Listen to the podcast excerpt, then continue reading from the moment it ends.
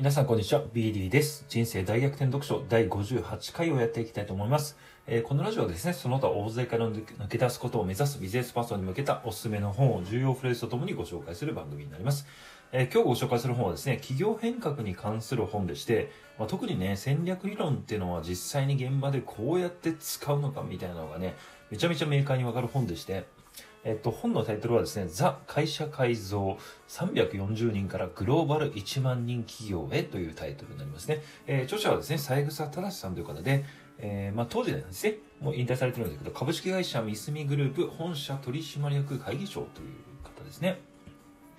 まあもともとですね、三枝さんはですね、ボストンコンサルティンググループの国内、あの、第1号のコンサルタントでして、まあ、バリバリのあの、プロのコンサルタントだったんですけど、あの、まあ、30代でですね、赤字会社2社を再建されて、その後、あの、2002年にミスミグループに、え、社長として、えー、就任されて、まあ、その後、14年間ですね、まあ、あの、同社をですね、ミスミグループを社員340人から、あの、グローバル1万人企業の国際企業に変身させさせた実績をお持ちの方ですね。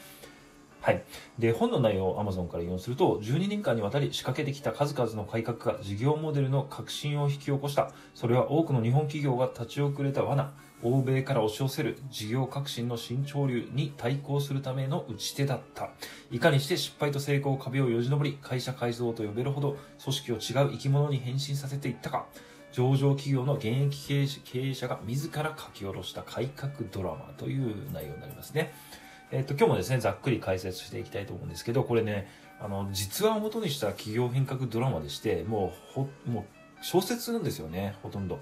で、読み物としてもめちゃくちゃ面白くてですね、えっと、ちょっと内容は、あの、置いといてですね、どんなテーマかというとですね、まあ、もともとね、戦略がなかったミスミという会社にどうやって、まあ、真相させたかっていうか話とか、まあ、どうやってグローバル化したか、あとまあ事業モデルの弱点を克服するために買収をされたんですけど、それをね、どう成功されたかとかですね、まあ、どうやって現場のね、オペレーションの生産改革を実現させたかとか、まあ、あとこれ結構重要なんですけど、元気なね、会社として元気な組織をどう設計したかみたいなのも、あの、非常にね、学びの多い本でして、まあ、いくあらゆるテーマに対して。で、僕はですね、特にね、戦略の浸透のパートが特に面白くてですね、まあ、経営戦略のね、フレームワークって僕も学んだので、いろいろ知ってるんですけど、まあ、本当ね、あの、企業の現場でね、どう使うのかってちょっと疑問に思ってまして、まあ、雑学だろ？みたいな、どうせ？みたいな、ちょっとね、あってですね、まあ、それがね、めちゃめちゃ具体例を持って書かれてまして、まあ、現場でこうやって使うんだみたいな。初めて読んだ時、非常に興奮したのを覚えてます。